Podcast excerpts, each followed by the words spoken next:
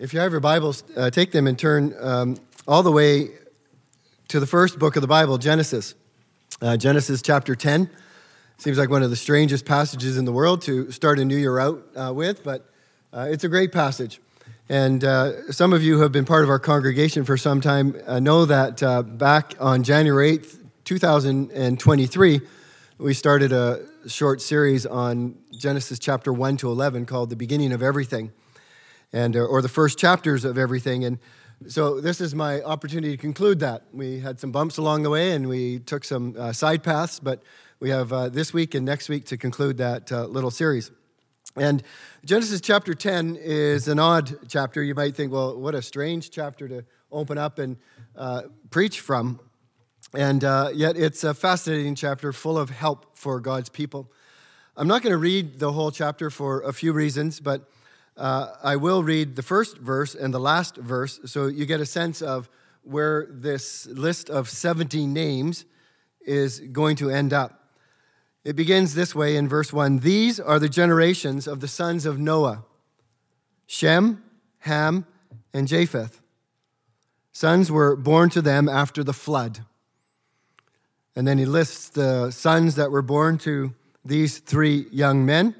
And then in verse 32, he concludes with this These are the clans of the sons of Noah, according to their genealogies, in their nations, and from these the nations spread above on the earth after the flood. So, as we come to Genesis uh, 10, just recall it's part of this series, the first chapters of everything. And uh, they are the beginning of the explanation of why there is something and not nothing. Uh, you may ask that question again and again in your life, whether you're young or old. Why is there something and not nothing? Where did it all come from? The biblical worldview tells us very clearly from Genesis 1 1 in the beginning, God. God was already existent. God is uh, eternal. God, uh, there never was a time when God was not. There never will be a time when God it not is. Uh, but the world had a beginning and everything in it. In the beginning, God created the heavens and the earth. And so Genesis 1 to 11 describes um, this, uh, the, the, first uh, centuries of the world and how it came to be and uh, God's purposes and intent for it. In fact, there are sort of two creations, if you can put it that way. Uh, in uh, Genesis chapter 1, all the way till about uh, chapter 9, before the flood, there is the first creation, and God created a world Uh, a beautiful world, a perfect world, a world, though, which turned very quickly and rapidly to wickedness because of the sin of Adam and Eve. As a result of the wickedness of the world, God judged the world through a flood, through a universal flood that destroyed the whole earth. Everything that had breath in it died. And so you come to Genesis chapter 9 and you get the, get the beginnings of a recreation or a reboot of the world, so to speak where God saved eight people through the flood, and from those eight people, he recreated or he recreated the world for those eight people, and then those eight people then repopulated the earth to where we are now. Human nature didn't change because he says very clearly in chapter 9 that the inclination of every heart is evil from its youth up. But God's way of dealing with humankind changed. In the first creation, it was judgment for his word and the broken word. In the recreation, there is grace and mercy and a desire to fulfill the promise that he had made in Genesis 3:15 that he would provide a redeemer through the seed of the woman. When we come to Genesis chapter 10 then it is one of the most helpful chapters in the Bible because it describes God's sovereignty over the nations. It's helpful because it provides answers to our origins. Where did we come from? I don't know if you think about that. I, well, a lot of people do because they're part of Ancestry.com and they have family trees and they want to know, well, um, how far back can I tra- tra- how far bar? All right, how far back can I trace my roots? And it's a desire that many of us have and feel strongly about. And so when we come to chapter 10, it provides answers regarding our origins, the roots of every single human being that has ever been born since the flood. I have two aims this morning. The first is to help you see that your place in this world has meaning and is determined. That your life is lived before God regardless of your ethnicity, your passport, or your ancestry. All of us have the same God in common. The second thing I hope, or the second aim I have, is that to show you that the goal of Scripture is to get us to Jesus Christ. The goal of Scripture is to fulfill the promise that God made in Genesis chapter 3 15 that he would provide a seed from the woman who would crush the serpent's head and therefore redeem us from our sins. I'll do my best to show you those truths through this text. Aware, though, that as we are talking about, there, there is a battle going on in all of our hearts. There's a battle going on in our hearts that resists truth. There is a battle going on in our hearts that resists the Word of God and the explanation of everything that God has given. And so, with that in mind, we think about this text. I read uh, yesterday on an app that uh, one of our elders showed me about praying for the world that there are now over 8 billion people in our world. And that among those 8 billion people, there are nearly 7,000 languages. Does the scripture account for that 8 billion people or those 7,000 languages? I believe it does. The table of nations, which is what's described in this genealogy in uh, Genesis chapter 10, is what we would call the fourth chapter now of Genesis. Genesis is just is structured or divided into 11 chapters marked by a particular Hebrew word, which I won't bore you with. This is chapter 4, and it begins These are the generations of the sons of Noah. Chapter 4 includes Genesis 10 and 11. They are a unit together, and so keep that in mind. Genesis chapter 5 begins in actually 11:10, chapter 11 verse 10. And so in this chapter 10, God confirms his blessing. Remember God said be fruitful and multiply and fill the earth. So here we see God's blessing actually being described and fulfilled with these nations that are populating the whole earth.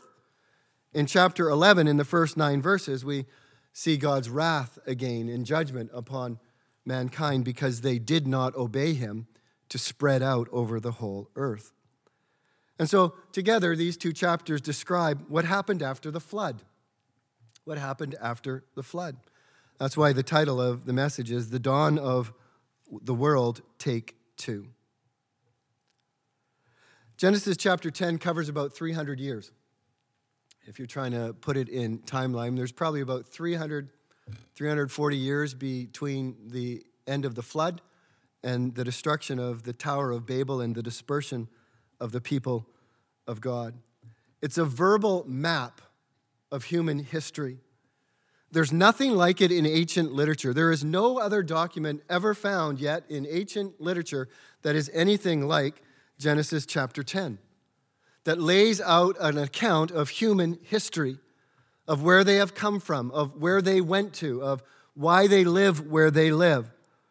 But here we have an account of the nations of the earth as they spread out after the flood.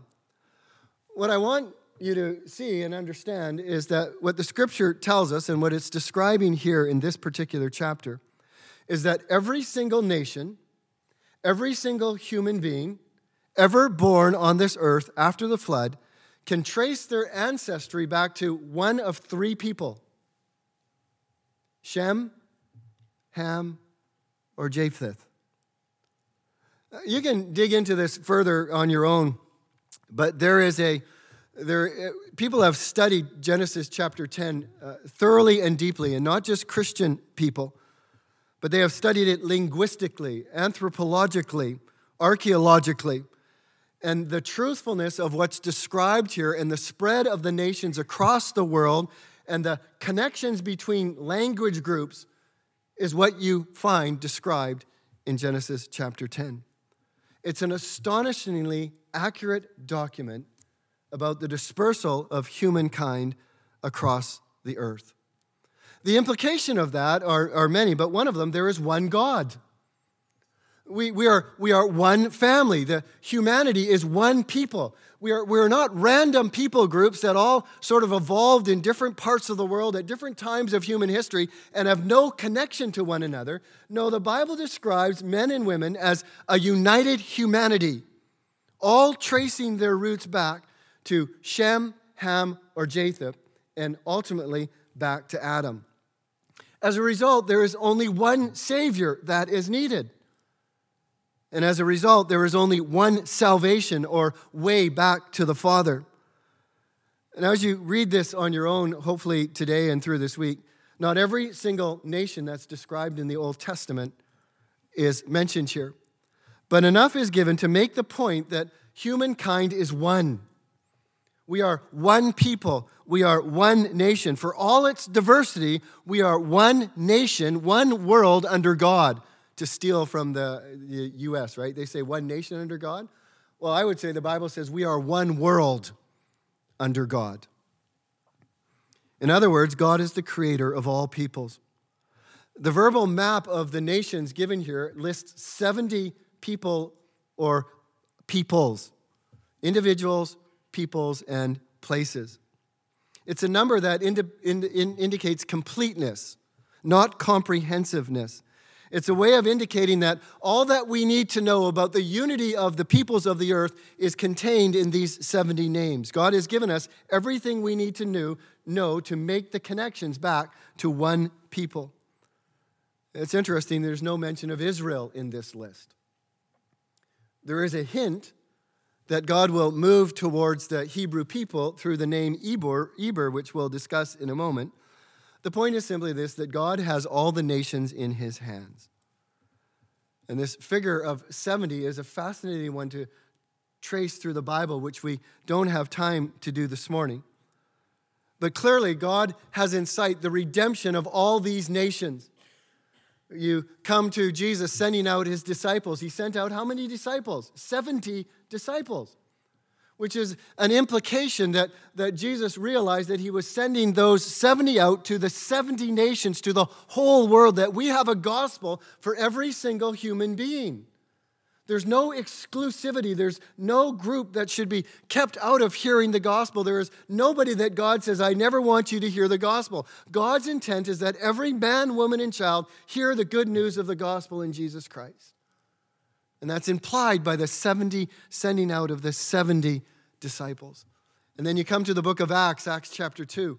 And in Acts chapter 2, which I'll, I'll read probably some point this morning, we have there described that the people from every nation were gathered in Jerusalem, and people from every nation heard those who were filled with the Holy Spirit and speaking in tongues, declaring the wonderful works of God a reminder there that the gospel of God is to reach every single nation, tribe, and language. This is our Father's world. One of the implications of this as you go over to the New Testament is I often quote Acts chapter 17. I, I think it's such a pivotal um, speech that Paul gives on Mars Hill, but listen to what Paul says there. This is he's speaking to a bunch of philosophers on a hilltop in Corinth. The God who made the world and everything in it. It's a fascinating statement. The God who made the world and everything in it, being Lord of heaven and earth, He's the master of the whole earth. He doesn't live in temples made by man, nor is he served by human hands as though he needed anything since he himself gives to all mankind life and breath and everything. And then note this and he made, made from one man every nation of mankind to live on all the face of the earth, having determined allotted periods and the boundaries of their dwelling place. Where does Paul get that from? He gets that from Genesis 10. He gets that from a conviction that God made the world and everything in it. There is only one God. And out of that, as Paul is now looking back, he says, The nations of the world belong to God. And God has set the boundaries for every single nation and every single people group where they would live and when they would live.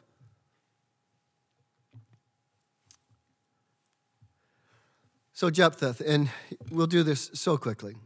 Japheth, Genesis chapter 10, verses 2 to 5. Now, notice Moses reverses the order. He wants to dispense with Japheth and Ham fairly quickly so he can get to Shem because he wants to trace, and here it is, he wants to trace the lineage of Jesus Christ, which we'll mention in a couple moments. So, Japheth. Japheth, if you follow this and you read those who have done a ton of work on this, is the father of all the Indo European nations and languages. His descendants went north, then east and west. They populated Europe, India, Persia, Greece, Rome. Peoples would have made their way from Russia, likely across the Bering Sea into Alaska, and then down through uh, North America and South America. And this is really fulfilling the prophecy that Noah made that God would enlarge the territory of Japheth. And so in Japheth, you see the spreading up of north and east and west, a massive group of people and languages and nations.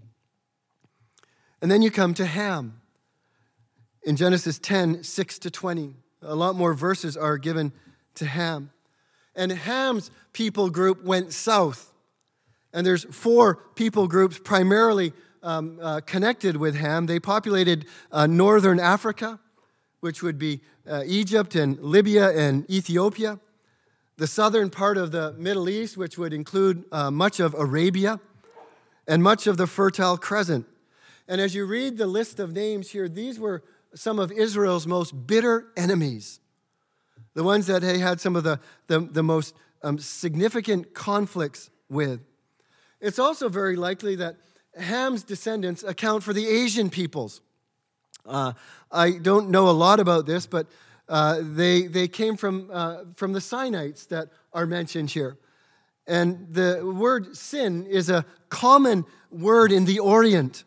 Actually, there's a, there's a dynasty in China known as the Sin Dynasty. It's a word that um, means purebred, and many emperors uh, used sin as a title. There's a, actually a study of China and the nation and the people of China called sinology. And so there's a very likely connection between all the Asian peoples and Ham. One particular uh, descendant of Cush, one of the sons of Ham, is Nimrod. You never want to name your child Nimrod. It's a strange name. But Nimrod is mentioned in verse 12 and, or 8 and following. Cush fathered Nimrod. He was the first on the earth to be a mighty man he was a mighty hunter before the Lord. Therefore, it is said, like Nimrod, a mighty hunter before the Lord. The beginning of his kingdom was Babel, Erech, Akkad, and Calneh in the land of Shinar. Fascinating, the land of Shinar. Some of your heads might be going, I've heard that before. Remember Achan in the book of Joshua? Stole a bunch of goods from the remnants of, what was it, Jericho? He stole a beautiful robe from Shinar.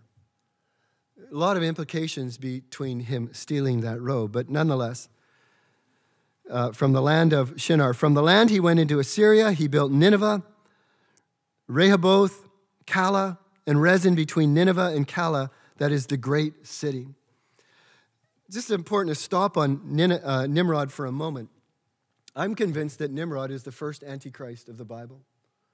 By Antichrist, we mean small a. We mean those who live in complete and utter rejection and rebellion against God, those who use their skills and their purposes to uh, harm humankind and to pull them away from the worship of the one true God. His name actually means we shall rebel. Nimrod is uh, one who uh, established a kingdom. This is the first use of the word kingdom in all of the Bible. He was a kingdom builder. Uh, he was a mighty man. He founded this first empire with naked aggression. His empire included all of Mesopotamia, both Babylon and or Babylonia and Assyria, and he established the two great capitals of the ancient Near East, Babylon and Nineveh. And we find ultimately the destruction of Babylon in Revelation chapter 18. His influence continues until the end of this age. He gained control through naked aggression. He was a tyrant. When it says he was a mighty hunter, the implication is most likely that he was a mighty hunker, hunter of human beings. He was vicious, he was voracious, he was a tyrant. He organized peoples into cities and into a significant empire. The Assyrians were known as one of the cruelest peoples, if not the cruelest people ever, to inhabit this ancient world. Nimrod built cities, not altars. He was the one that was the founder of Babel, which was an expression of independence and rebellion against God. It says he was a mighty hunter or a mighty man before the Lord. It's a fascinating phrase. It means that whatever he did was not outside of the sight of God. That as he structured the world and as he corralled the world into that kingdom, he did it before the watchful eye of God.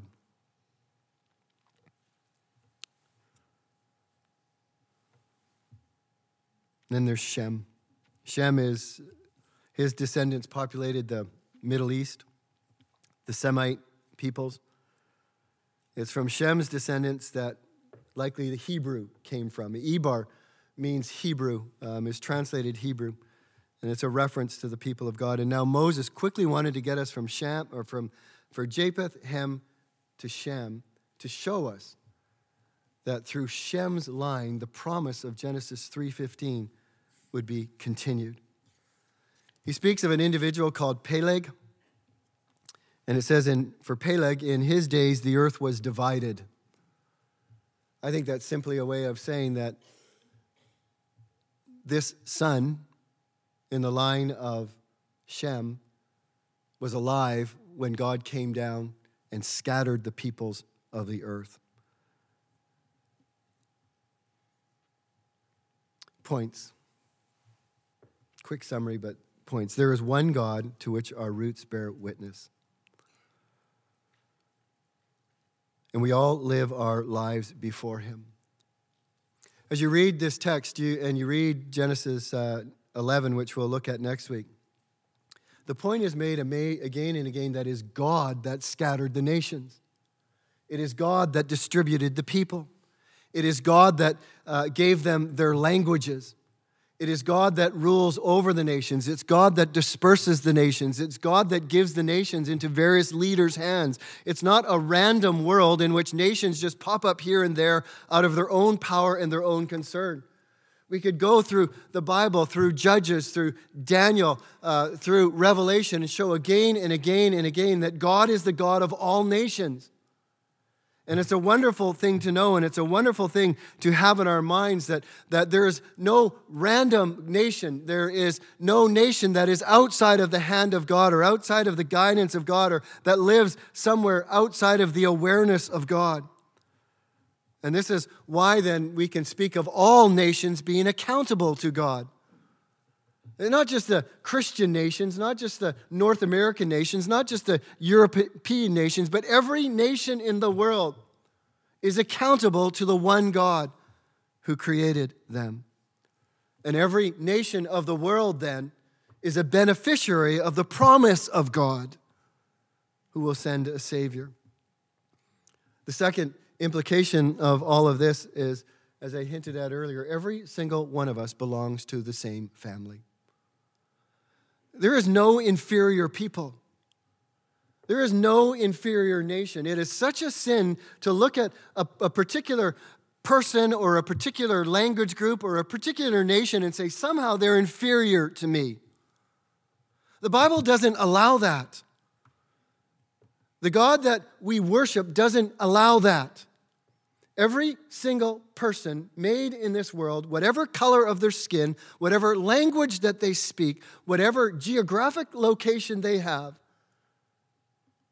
is made in the image of God, just as you and I are. And their worth and their value is just as much as we might think our worth and our value is. It also says something about how we treat one another then and how we strive together with one another as a nation. That we fight this tendency to consider people as less valuable or less worthy or somehow inferior to us. Because every single human being can trace their roots back to one of three men who ultimately can trace their roots back to one man, Adam. And as Luke makes clear in his gospel, Jesus Christ, the Savior of the world, traces his roots all the way back to Adam. The implication of that is then there's only one Savior for the world. There's only one salvation for the world. See, all the world then, all the nations share a singular problem sin rebellion against God and estrangement from God. And there's not one path to heaven for those that live in South America, and another path to heaven for those who live in Africa, and another path to heaven for those who live in Antarctica. And there's not one problem that they have and a problem that another people group have. We all share the same problem it's rebellion against God. It's our turning our back against God. It's saying to God, I don't want you to rule over me. I don't want to worship you, so I'm going to serve created things and not the Creator. This is why it makes such sense then when, when remember, I find this always fascinating, the, the phrase. It's funny, but it's true. When John the Baptist is baptizing people, and, and one of the disciples sees Jesus Christ walking, and remember what they say? Behold, the Lamb of God who takes away the sins of the Europeans. All right, behold, the Lamb of God who takes away the sins of the North Koreans. Am I getting it wrong? What is it? Behold, the Lamb of God who takes away the sins of the world. One Savior for all men and women, young and old one Savior. This is the, the beauty of the plan of God that the Savior of the world would come from the people of the world. And this is why the, the genealogies now narrow down to Abraham. And Abraham will be a descendant of Shem. And then Jesus will be a descendant of Abraham. And the human Jesus, the seed of the woman, would be the promised deliverer for all mankind, for any who would put their trust in Jesus Christ. We've just come through Christmas, a time in which the children of God and people around the world are reminded that the birth of Jesus Christ marks his taking on real humanity. When we celebrated Christmas this year, what we celebrated in part was the amazing protection plan of God that way back when the world began and man first rebelled, God made a promise that there would be one born of a woman who would crush the serpent's head. And when we celebrated Christmas this year and remembered the birth of Jesus Christ, a bell should have gone off in our heads. God, you fulfilled your promise. And you sent one born of the woman to be our Savior. In a few months, though, we'll come to Good Friday. And it's a time when we will remember there that his death was caused by the serpent who bruised his heel. Or not caused by, but in his death, the serpent, the ancient dragon, Satan, bruised his heel. But at the same time, it was the moment when Jesus Christ bore the sins of all who would put their faith in him. He bore the sins of the world. He died in our place as a human being. But then a few days later, after Good Friday, we will come to Easter Sunday. And we will focus on his resurrection and the crushing of the serpent's head.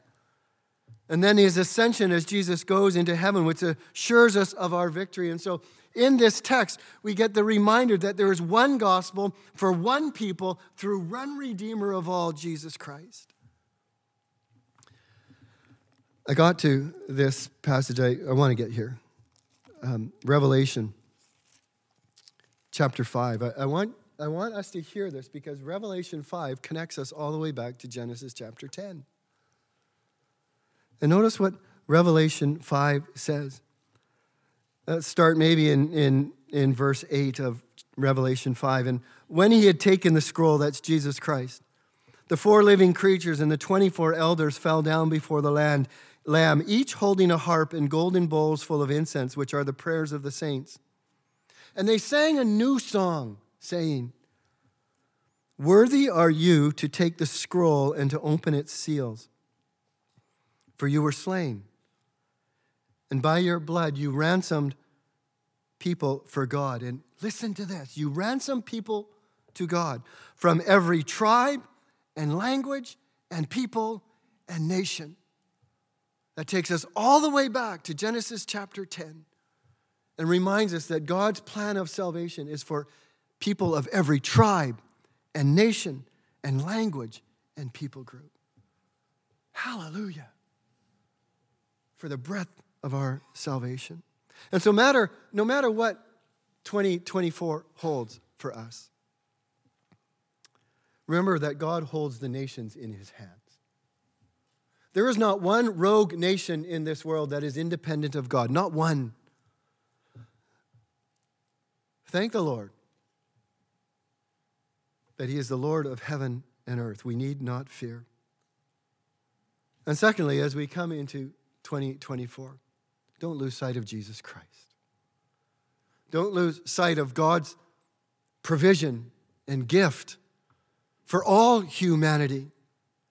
Don't close your heart towards somebody. Don't close your heart to yourself. Don't think you are outside of God's love or outside of God's care because of the language you speak, maybe, or the place that you live, or the background that you have, or the ancestry that is yours. Never, ever think that you are outside of the love and care and concern of God and the reach of Jesus Christ.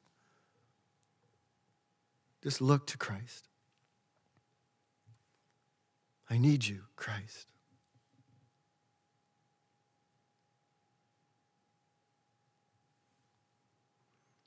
May 2024 be the year for some of you where you find Christ as your Lord and Savior.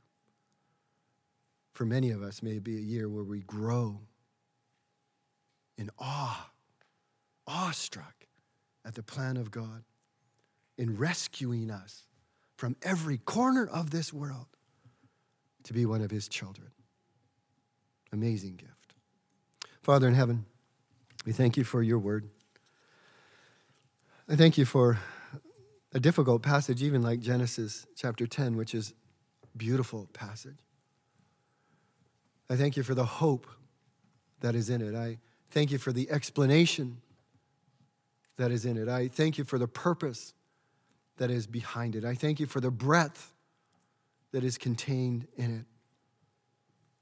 I thank you for the way that it settles so many questions in my mind about my place and about this world and about what you're up to.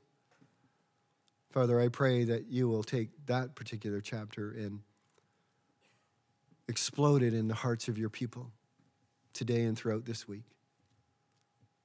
Thank you. We need not fear, Father, any leader in this world, any empire in this world.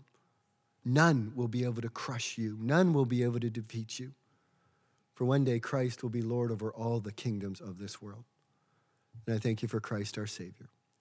Turn our eyes to Christ, I pray, in Jesus' name. Amen.